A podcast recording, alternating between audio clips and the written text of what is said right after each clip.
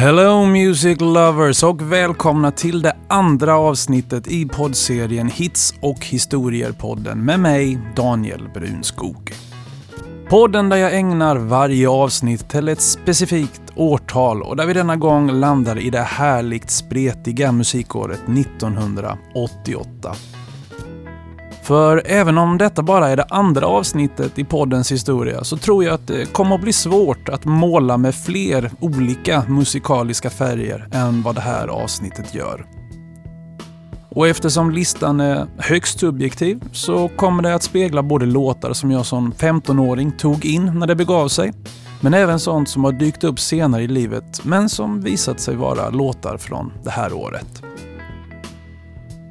1988 var året då musikgiganter som Bruce Springsteen, Michael Jackson, Frank Zappa, Metallica, Luciano Pavarotti och Miles Davis uppträdde i Sverige. Céline Dion vann Eurovision Song Contest före bland annat Tommy Körberg, vars låt Stad i ljus slutade på en delad tolfte plats. Och man kan ju inte låta bli att undra hur det skulle ha låtit om bidraget hade sjungits av den man som Stad i ljus ursprungligen skrevs till, nämligen Jan Malmsjö. Ingen av de artister eller band som jag har nämnt hittills dyker upp i det här avsnittet, men kanske kan den här introduktionen ge en fingervisning om vilka spridda musikaliska skurar det kommer att handla om i det här avsnittet. Där det som vanligt utlovas både hits och historier. Dagens första låt är en av mina absoluta favoritlåtar alla kategorier. Av den enda och enkla anledningen att den gör mig glad. Att det sedan är ett samarbete mellan Phil Collins, den legendariska Motown-låtskrivaren Lamont Dozier samt inte minst lika legendariska kvartetten Four Tops, ja, det gör ju inte saken sämre.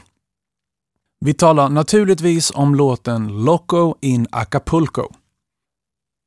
Efter att under många år oerhört framgångsrikt ha växlat mellan att dels vara en del av gruppen Genesis och dels vara soloartist så började Phil Collins under mitten av 80-talet ta sig an andra kreativa utmaningar. Han började producera åt och spela med andra artister som exempelvis Howard Jones och Eric Clapton men den stora grejen var att han även debuterade som skådespelare. Filmen hette Buster och kom under hösten och Collins spelade där huvudrollen som Buster Edwards som vid en tidpunkt i filmen flyr från England med destination Acapulco. Collins skrev två låtar till soundtracket och utöver Loco and Acapulco dök även hitten Two Hearts upp i filmen. Även den skriven tillsammans med Lamont Dozier. Two Hearts blev en listetta i USA medan Loco in Acapulco inte ens släpptes som singel där. Vilket kanske i sig inte är så konstigt eftersom låtens sound klingar betydligt mer 60 och 70-tal än vad som var på modet på hitlistorna i USA vid den tidpunkten.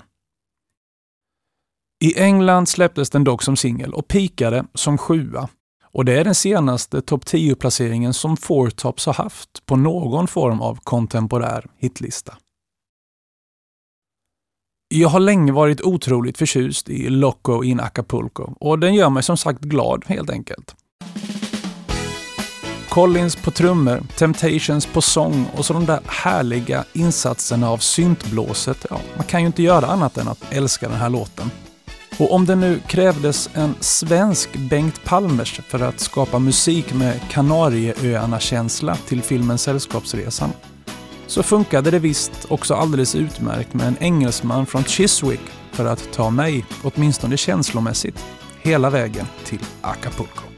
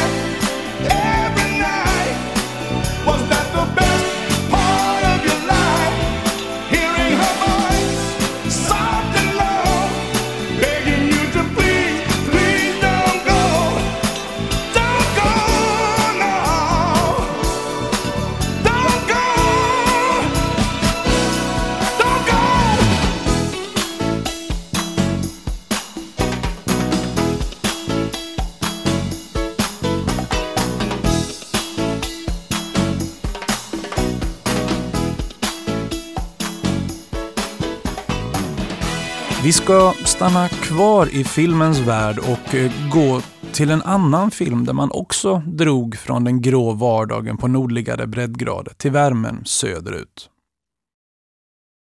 Till filmen Cocktail, som hade Tom Cruise i huvudrollen och som kom under sommaren 88, skrevs åtminstone två nya låtar som båda skulle ge lyssnaren en känsla för sol, värme och laissez-faire-livet, som i detta fall Jamaica skulle inbjuda till. Den ena av låtarna var Kokomo, som sjöngs av Beach Boys och som blev bandets första listetta sedan Good Vibrations 1966. Och den andra låten var Don't Worry Be Happy med Bobby McFerrin. Även om det är frestande att gotta ner sig i ännu mer 60-tals doftande musik från 1988 så har jag valt att fokusera på Don't Worry Be Happy. Bobby McFerrin föddes rakt in i en professionell musikerfamilj på Manhattan i New York 1950 och började spela piano när han var fem år gammal. Ungdomen bestod av ett antal olika band och andra musikaliska sammanhang, men det tog flera år innan han insåg att han både kunde och ville sjunga istället för att spela piano. Och det är såklart en av anledningarna till att det dröjde till 1982 innan han släppte sitt debutalbum. McFerrin hade då redan under sex år fokuserat på att utveckla en egen sångstil och av dessa sex år hade han under två av dem inte ens lyssnat på någon annan musik för att i möjligaste mån inte påverkas av andra sångares uttryck. Vid det här laget hade han gjort sig ett namn både som musiker och som stand-up-komiker då han bland annat använde publiken och skapade kompinstrument av dem som han sedan improviserade på, bokstavligt talat. Han hade turnerat både i USA och Europa, både själv och bland annat tillsammans med Robin Williams. McFerrin skrev och sjöng in låten Don't Worry Be Happy till soundtracket för Cocktail. Och den hamnade naturligtvis även på hans genombrottsalbum Simple Pleasures som släpptes innan sommaren var till ända. Singen blev den första a cappella-sång som någonsin funnits med på Billboard Hot 100, än mindre toppat listan, då den petade ner Guns N' Roses låt Sweet Child of Mine från första platsen den 24 september. Låten skapades som ett skämt i inspelningarnas slutskede när resten av albumet var i princip helt klart. Och McFerrin sjöng in den i rollen som Juan, som var en karaktär som han brukade anta och som hade en liten spansk brytning. Kompet till Don't Worry Be Happy skapades med hjälp av McFerrins händer, fötter och slag mot olika delar av kroppen, förutom alla de ljud han skapade med munnen. Och enligt egen utsago tog det mindre än en timme att i studion skriva och spela in låten. Don't Worry Be Happy vann Grammy för bästa låt och bästa manliga sånginsats och albumet sålde trippel platina i USA, vilket innebär mer än 3 miljoner sålda ex bara i det landet. Och få låtar har väl ett lika tydligt budskap och ett arrangemang som paketerar det lika perfekt som Don't Worry Be Happy.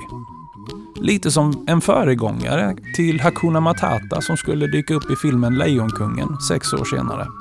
Med den skillnaden att Don't Worry Be Happy skulle överleva och fortfarande kännas fräsch över 30 år senare. Here's a little song I wrote You might want to sing it note for note Don't worry. Be happy. In every life we have some trouble But when you worry you make it double Don't worry. Be happy Don't worry, be happy now.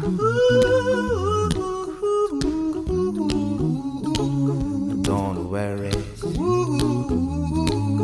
Be happy. Don't worry, be happy.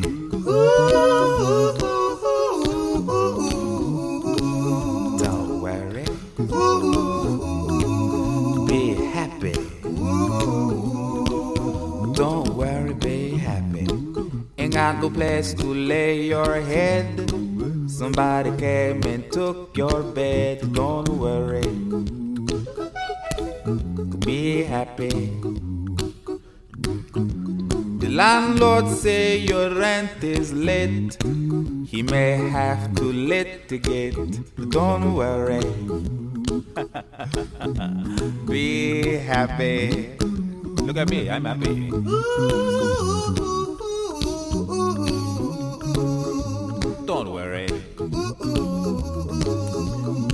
Happy. I give you my phone number. When you worry, call me. I make you happy. Don't worry. Be happy. Näst på tur i denna på förhand utlovat spretiga samling låtar från 1988 är en hit av en syntduo från Schweiz som släppte sin första singel 79 men som i högsta grad är aktiva än idag. Och redan nu förstår jag att det är många av er som vet vad jag talar om, nämligen gruppen Yellow. Bandets historia är nästan lika udda som många av deras låtar. Boris Blank och Carlos Perón grundade ett band i slutet av 70-talet men insåg att man även behövde en sångare. Och in kommer en 30-plussare, tillika industrimiljonär och professionell gambler och före detta punksångare, Dieter Mayer. Man måste ju bara älska en sån person. Den nya konstellationen tog bandnamnet Yellow och trion blev sen en duo 1983 när Perron lämnade gruppen för att satsa på en solokarriär. Yellow nådde topplistorna för första gången 1985 med den på Yellowvis så karaktäristiskt märkliga låten Oh yeah.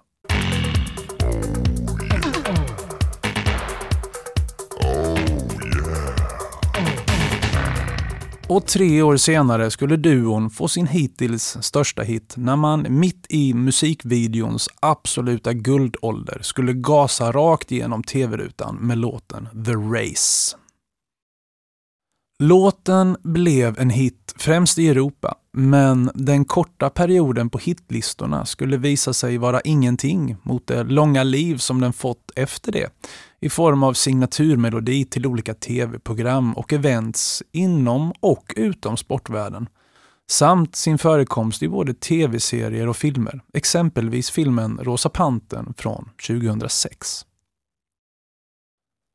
The Race dök upp på den tiden då MTV fortfarande handlade om att visa musikvideos och den här videon kändes då både spännande och nyskapande. Det var snabba klipp mellan olika scener och det var inte kutym 1988. Och därför upplevdes tempot i låten högt, både visuellt och musikaliskt. Framförallt så är det ju blåset och den helt obegripliga texten som sticker ut. Och det räckte långt 1988. Och det räcker långt än idag.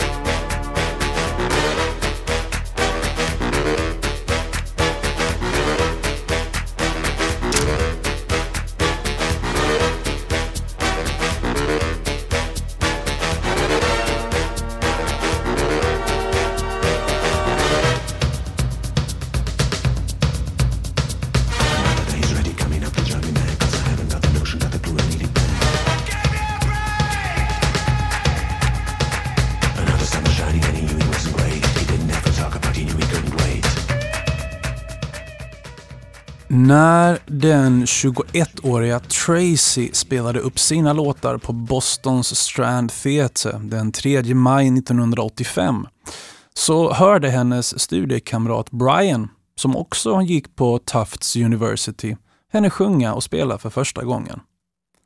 Kanske visste hon, kanske visste hon inte, att Brians pappa minsann var VD för SBK Publishing, som i sin tur var en del av mäktiga EMI Music Publishing. Hur som helst så tog det inte så lång tid innan Brian hade kommit över demoinspelningar av bland annat sången Talking about a revolution som Tracy hade spelat in och släppt på den lokala radiostationen. Och snart hade Brians pappa Charles Koppelman knutit Tracy Chapman till EMI. Två år senare, så snart hon och Brian hade avslutat studierna på universitetet, då hjälpte pappa Koppelman henne till ett skivkontrakt med Elektra Records. Och efter mindre än 12 månader så kom det självbetitlade debutalbumet. Albumet prisades av både publik och kritiker som reagerade positivt på det vid tidpunkten ovanligt lågmälda och akustiska anslaget och de sociala och politiska undertonerna i låtarna som var mer eller mindre närvarande i samtliga.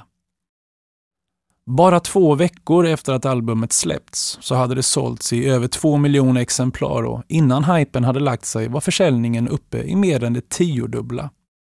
Vilket gjorde henne till en av de första kvinnliga soloartisterna att sälja över 10 miljoner ex av en och samma skiva. Fast Car var visserligen den första singeln som släpptes från albumet och den låt som placerade sig bäst på hitlistorna världen över. Men Talking about a revolution har på ett annat sätt levt ett eget liv sedan 1988 och utan tillstånd från Chapman själv dykt upp i många olika politiska sammanhang. Som exempelvis under Jasminrevolutionen i Tunisien 2011 och Bernie Sanders presidentkampanj 2016. Fast jag har valt att lyfta fram Talking about a revolution, dels för att jag tycker den är bättre än Fast Car, men också för att det faktiskt var just den låten som gjorde att Tracy Chapman i förlängningen fick sitt skivkontrakt. Och sedermera blev en av världens bäst säljande artister genom alla tider. Don't you know we're talking about a revolution sounds Don't you know talking about a revolution. Sounds like a whisper. While they're standing in the welfare lines, the doorsteps of those armies of salvation, wasting time in the unemployment lines, sitting around waiting for a promotion. Don't you know? Talking about a revolution. It sounds Poor people gonna rise up and get their share. Poor people gonna rise up and take what's theirs.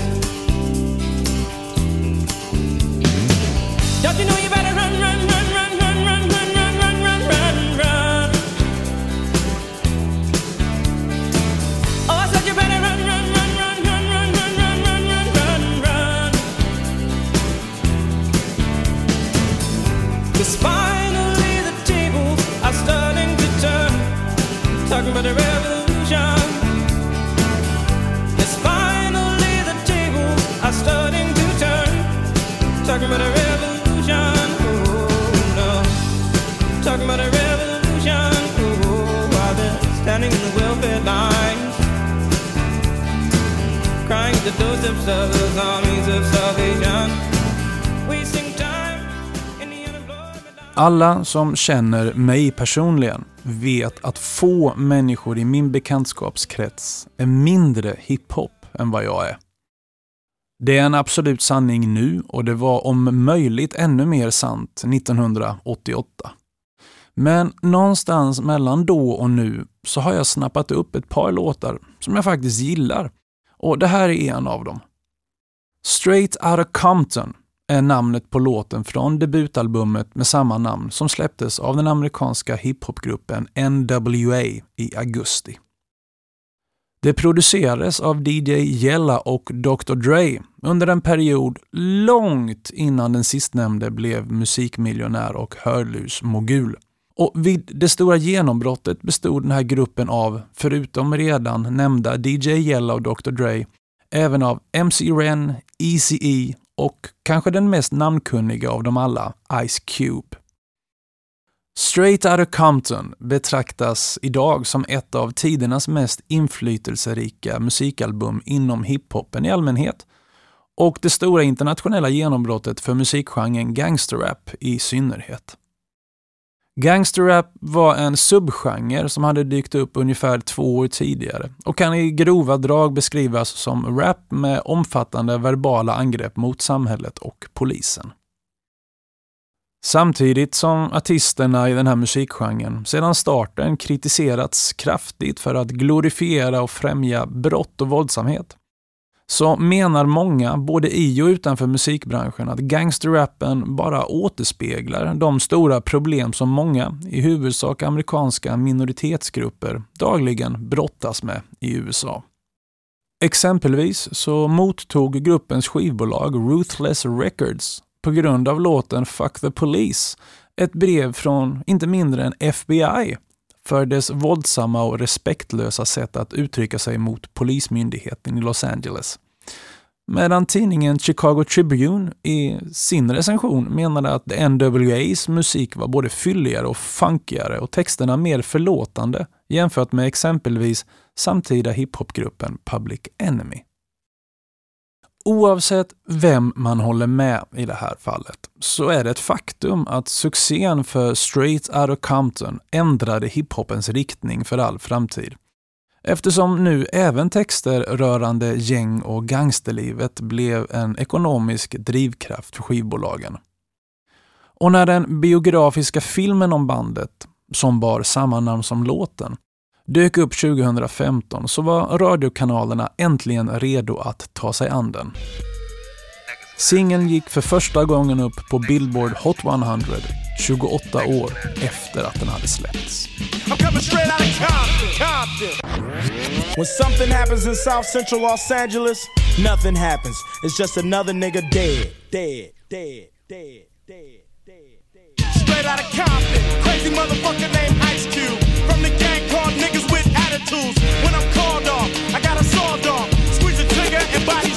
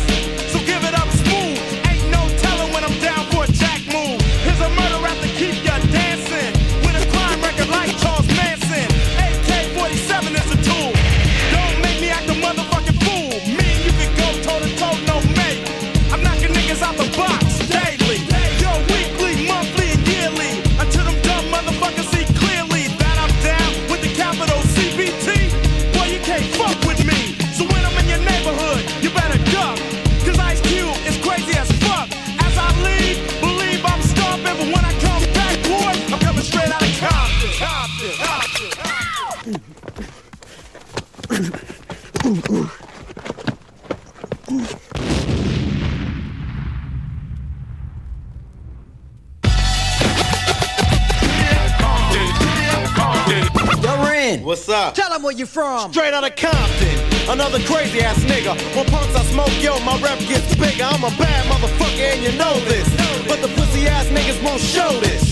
But I don't give a fuck, I'ma make my snap. En vinterkväll 1949 så var det dans i den lilla staden Twist i nordöstra Arkansas. När ett slagsmål bröt ut mellan två män mitt på dansgolvet. Mitt på dansgolvet stod också en stor tunna med antänd fotogen som man använde för att värma upp lokalen. En inte helt ovanlig värmelösning på den här tiden. Och under slagsmålet välte tunnan. Brinnande fotogen spreds över hela lokalen och salen evakuerades och från scenen rusade även musikerna ut i den kalla kvällen. Men en av dem, en 24-årig gitarrist, vände om och sprang in i den brinnande byggnaden igen för att hämta sin gitarr som han hade glömt kvar. Mannen som riskerade livet för sin gitarr var Riley B. King, mer känd under sitt artistnamn B.B. King. Kvinnan som de två männen hade råkat i slagsmål om jobbade i lokalen och hette Lucille. Och B.B. King döpte därför sin gitarr och alla andra gitarrer han någonsin skaffade till just Lucille för att påminna sig själv om att han aldrig igen skulle göra något så dumt som att springa in i ett brinnande hus. Eller, för den delen, slåss som en kvinna. När den irländska gruppen U2 38 år senare åkte på sin världsomspännande turné efter succén med albumet The Joshua Tree, som vi garanterat kommer att återkomma till i ett annat avsnitt, så fördjupade man sitt intresse för amerikansk root music som man redan hade flörtat med på Joshua Tree. Root Music är ett ganska brett samlingsnamn för bland annat bluegrass, gospel, blues och musik av de amerikanska ursprungsfolken och som kom att kallas för Roots Music då utvecklingen av jazz, rhythm and blues och rock'n'roll hade sina rötter där. Turnén och det nyvunna intresset dokumenterades och blev både ett dubbelalbum och en dokumentärfilm med namnet Rattle and Hum som släpptes i oktober 88. Albumet innehöll sju låtar inspelade live från den senaste turnén och tio studioinspelningar, där man i vissa fall samarbetade med andra artister, bland annat Bob Dylan och B.B. King. Och det är det sistnämnda samarbetet som jag har valt att ta med i det här poddavsnittet. Låten är When Love Comes to Town och spelades in i legendariska Sun Studios i Memphis, Tennessee Studion där bland annat Elvis Presley på egen bekostnad spelat in sin första singel My Happiness i augusti 53. When Love Comes to Town är en av de minst komplicerade låtar som U2 någonsin släppt, med bara två ackord. Och ändå bad B.B. King att få slippa spela kompgitarr och bara fokusera på soloinsatserna och sången, eftersom han, som han själv sa i dokumentären, är så dålig på ackord. Det kan man ju låta sjunka in en liten stund. Låten släpptes som den tredje singeln från albumet och mottogs, precis som albumet i sin helhet, med väldigt blandade recensioner. På hemmaplan på Irland gick låten upp som listetta på singellistan, medan den i USA inte ens dök upp på Billboardlistan utan fick så att säga nöja sig med en andra plats på US Mainstream Rock Tracks. Framförallt i USA var kritiken hård mot albumet och YouTube, som många tyckte försökte sätta sig själv i samma musikaliska sammanhang som legender som B.B. King, Bob Dylan och de andra amerikanska rocklegenderna. På den följande, lite kortare turnén där man noga undvek just USA spelades låten live med B.B. King som gästartist på scen. Men sen försvann den snabbt ut ur U2s live-repertoar. Men för B.B. King blev den ett stående inslag i hans egna konserter fram till hans död 2015. För mig, och säkert för många andra också, blev When Love Comes to Town det första mötet med B.B. King och hans sång och gitarrinsats är magnifik på den här låten. Det har blivit en del B.B. King för egen del sedan dess. Inte minst det Grammy-belönade albumet Riding with the King som han spelade in tillsammans med Eric Clapton och som släpptes 2000. Men nu stannar vi kvar i 1998 och njuter av U2 och inte minst B.B. King.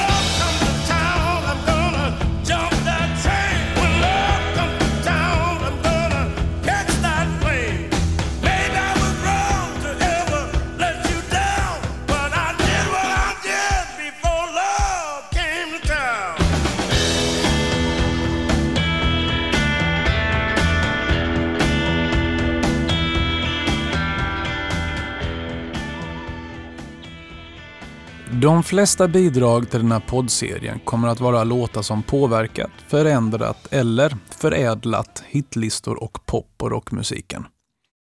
Men några av dem kommer helt enkelt att vara med av den enkla anledningen att de har fastnat hos mig och blivit en del av mitt musikaliska DNA. Låtens kvalitet är av underordnad betydelse, utan här handlar det bara om magkänsla. Men å andra sidan, är inte det vad musik ska handla om egentligen? För nästa låt är I want your love med gruppen Transvision Vamp som säkert passerade obemärkt förbi för många när det begav sig. Och väldigt lite har i ärlighetens namn gjorts för att den här låten ska dyka upp i radioflödet sedan dess. Men här och nu får den plats. Transvision Vamp bildades i London 1986 av Wendy James och hennes dåvarande pojkvän Nick Sayer. Wendy är, trots att hon föddes i London, egentligen 100% norsk, då båda hennes föräldrar var från Norge. Men hon adopterades bort som nyfödd och växte istället upp i Brighton på Englands sydkust. Men väl tillbaka i huvudstaden sattes ett band ihop, som i allt väsentligt var ett och punkband i samma anda som The Clash, fast med en kvinnlig sångerska som frontperson. Enligt egen utsago handlade det om att, som Blondie hade gjort tidigare, skriva bra popmusik och sen smutsa ner ljudbilden. I want your love släpptes som bandets tredje singel från det kommande debutalbumet Pop Art och sålde tillräckligt bra för att bandet skulle få en plats på tv i BBC-klassikern Top of the Pops. Och när allmänheten plötsligt kunde koppla samman Wendys sexiga och rebelliska framtoning med den punkiga popdängan så sköt försäljningarna i höjden. Paketeringen var en fullträff och även om singeln aldrig nådde första plats i England så höll sig albumet kvar på topplistan i 32 veckor och succén spred sig över Europa och Australien. Fördelen med Spotify är att man ibland sköljs över av minnen kopplade till en låt som man inte hört på väldigt många år. Och den här låten är en sån. Kanske är de personliga minnena bättre än vad låten som minnena är kopplade till faktiskt är. Men det är ju det som är så underbart med musik. Det behöver liksom inte vara bra för att det ska vara bra.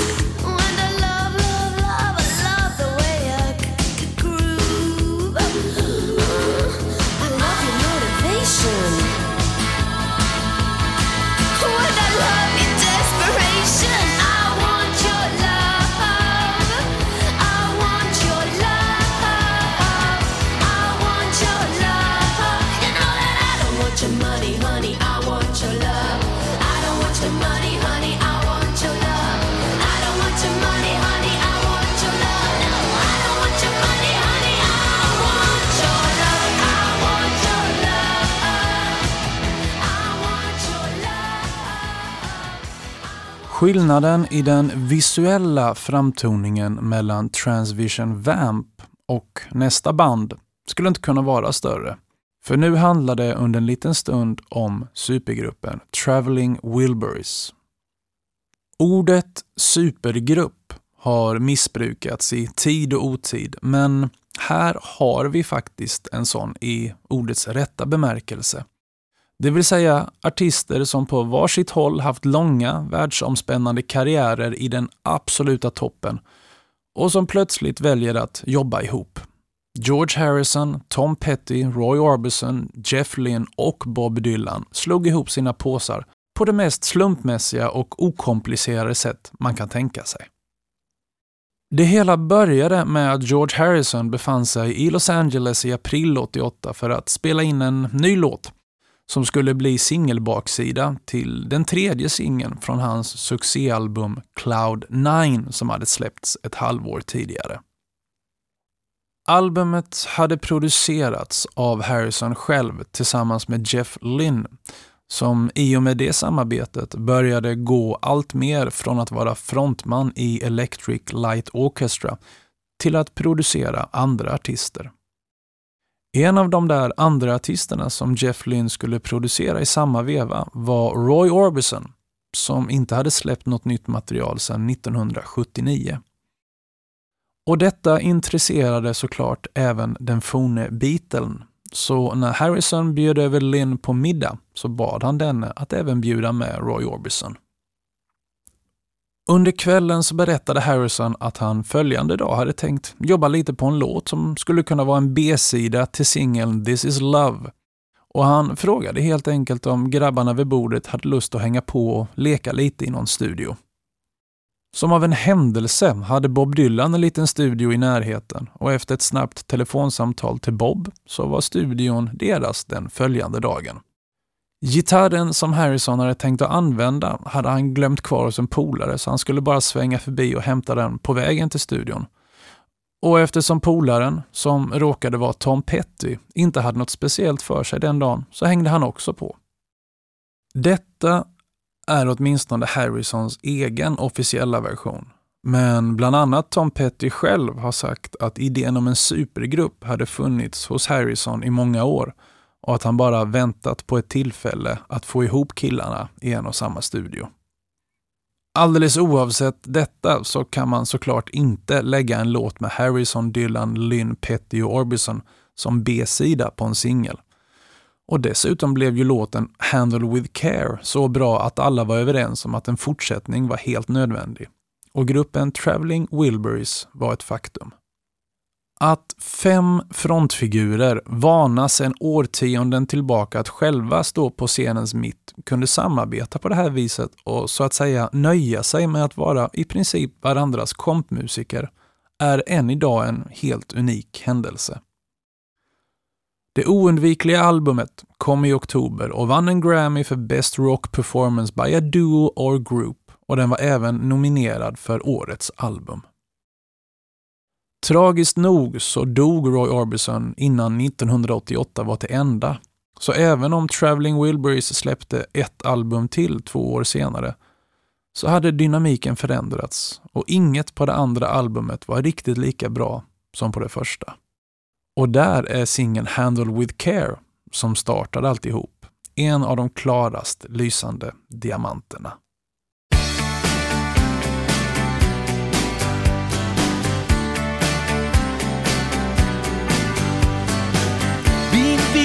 And battered around. Being sent up and I've been shut down. You're the best thing that I've ever found. Handle me with care. Reputation's changeable. Situation's tolerable. But baby,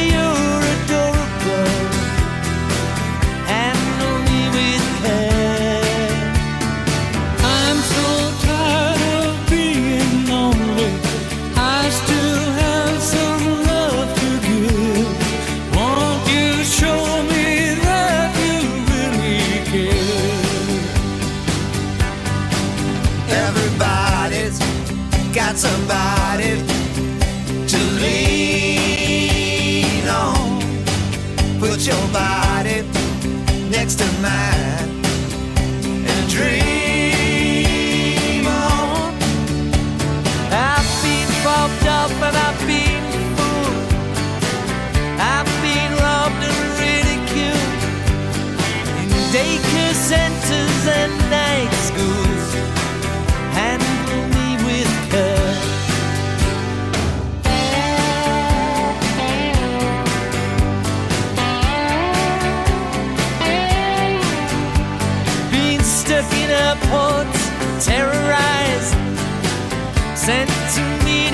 Hypnotized, overexposed, commercialized.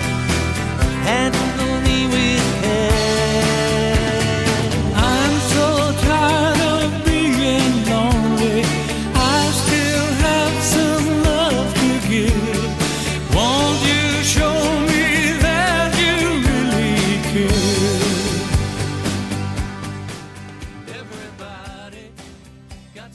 Gruppen Fairground Attraction bildades 1987 av den skotska sångerskan Eddie Reader tillsammans med Mark Nevin, Simon Edwards och Roy Dodds.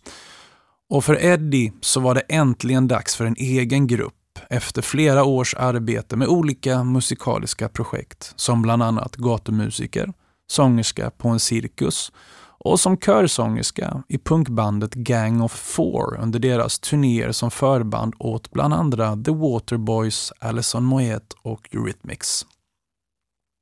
Debutalbumet The First of a Million Kisses kom i maj och blev en storsäljare, mycket tack vare att bandets första singel Perfect hade släppts redan i mars och blivit en listetta i bland annat England men även sålt guld i exempelvis Sverige. Och trots att varken låten, den obligatoriska videon eller resten av albumet kändes speciellt hitlisteanpassat så vann albumet pris just för årets album på Brit Awards. Jag har nämnt det innan i det här avsnittet, men det känns som att 1988 var ett av de spretigaste musikåren i historien, om man ska utgå ifrån vad som blev stora hits. Perfect med Fairground Attraction är ju ännu ett perfekt exempel på detta, om ordvitsen tillåts. Med blandningen av jazz, country och folkmusik, den räckte långt. Hela vägen bort till Japan, för det här bandet blev ett av de där som av någon outgrundlig anledning blev väldigt stora borta i Japan. Utan att någon riktigt visste hur eller varför. Och naturligtvis följdes debutalbumet upp av ett livealbum inspelat i Kawasaki i Japan sommaren 89. Bara ett år senare skulle gruppen splittras och medlemmarna skulle jobba vidare på varsitt håll. Eddie Reader provade sina vingar som skådespelerska under en period innan solokarriären tog fart och hon har släppt 12 studioalbum sedan uppbrottet med Fairground Attraction. Och 1994 vann hon ännu en Brit Award, denna gången som bästa kvinnliga sångerska. Men det är med den här underbart gungande jazziga hitlåten som Eddie Readers senare material skulle komma att jämföras. Och då är det, ännu så länge, ingenting som är riktigt nära.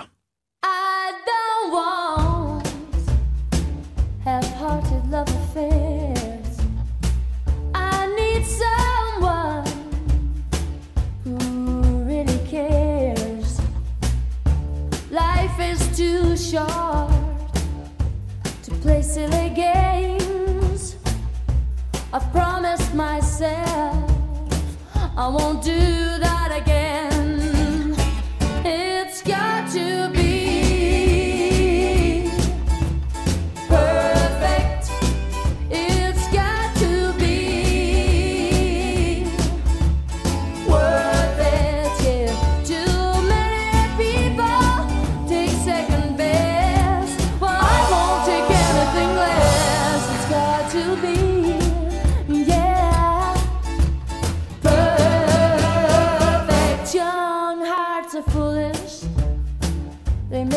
Mistakes.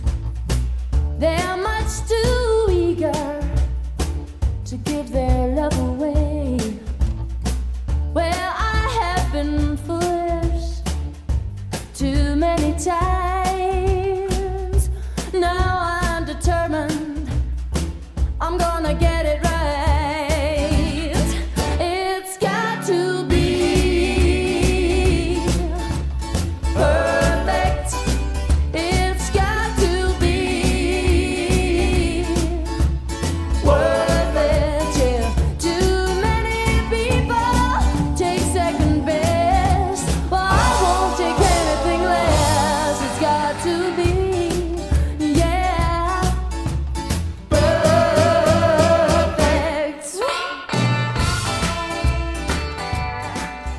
Vi har kommit fram till det här avsnittets sista låt och det är dags att öka tempot, vässa gitarrerna och höja röstläget betydligt. För vi avslutar med det västtyska power metal-bandet Halloween och deras singel I want out. Halloween hade bildats fyra år tidigare när deras mest framgångsrika album Keeper of the Seven Keys Part 2 släpptes i slutet av sommaren 88. Efter att en av bandets grundare och tillika gitarrist Kai Hansen även hade varit bandets sångare på den första EPn och det första fullängdsalbumet så hade man i slutet av 85 hittat en ny röst i just 18 år fyllda Mikael Kiske. Ändå var det nära att Kiske aldrig skulle bli sångare i Halloween, då han först tackade nej till erbjudandet från det etablerade bandet eftersom han inte gillade deras tidigare material. Men med löfte om en något annorlunda inriktning framöver lät sig den helt omeriterade 18-åringen övertalas. För även om Keeper of the Seven Keys Part 1, som släpptes 87, möjligen är ett bättre album sett till helheten och definitivt en av grundpelarna i power metal-genren, så var det ändå Part 2 som gjorde Halloween till ett av de största hårdrocksbanden i slutet av 80-talet. Albumet innehåller två riktiga power-singlar. Dels den lite punkiga Dr. Steen. Men det är framförallt i hitlåten I Want Out som Kiskes röst, som utan tvekan kan liknas vid en mix av en ung Bruce Dickinson i Iron Maiden och Rob Halford i Judas Priest, verkligen briljerar. Hans exceptionella röst spänner över drygt fyra oktaver, vilket väldigt få sångare kan visa upp. Och i den här låten får han spela ut så gott som hela sitt register. Låten plockades upp av MTV-programmet Headbangers Ball som var ett av kanalens mest populära program just då och dessutom ett av de få som erbjöd låtar som man inte hittade på de vanliga hitlistorna vilket ju ironiskt nog ledde till att låtens popularitet drog med sig hela albumet upp för just hitlistorna. Tusen tack för att ni har lyssnat. Vi ses igen. Ha det gott. Hej!